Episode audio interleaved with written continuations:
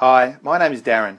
I'm the founder of Coaching Young Athletes, a blog that is dedicated to helping you become a better coach, instructor, or sports parent. Today's episode is called Fun Tops the Charts. Now, to start with, I have a question for you. What do you remember about your sports involvement when you were a kid?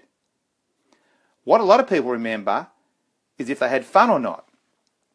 So clearly, making practice fun should be a high priority for coaches of young athletes. Now, the problem is, what is fun when it comes to sports practice? Now, this can vary widely from person to person and particularly amongst different aged athletes. For example, what makes a practice session fun for an 8 year old could be quite different to what is fun for a 13 year old. It is also possible that the idea of what is fun can differ from athlete to coach.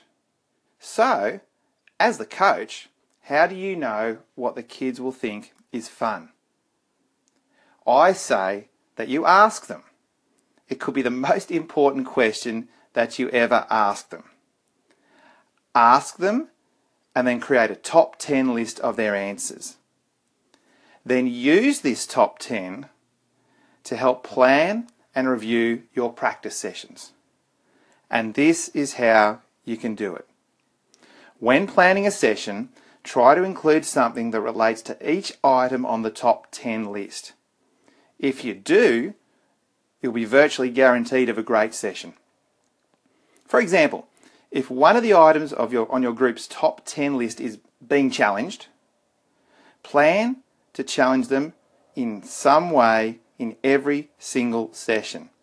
Maybe in the form of a competition or testing, or in some way getting them out of their comfort zones. It is remarkable how a good practice session will contain most, if not all, of your top 10. Less successful sessions, predictably, will lack enough of the top 10. A top 10 fun chart, let's call it that, a top 10 fun chart will make planning easier and practice sessions more enjoyable for you and your athletes. So I have a task for you. Try spending some time working out what fun is for your athletes that you coach. Ask them.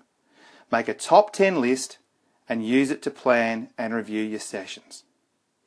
I would love to hear how this works for you, and I'd love to hear what your athletes include in their top 10 list. Leave me a message, go to coachingyoungathletes.com or contact me via the Coaching Young Athletes Facebook page. You can view an article called Fun Tops the Charts, which includes my complete top 10 fun chart that I once made up with the help of some of my athletes at coachingyoungathletes.com. Thanks for joining me. I look forward to chatting with you next time.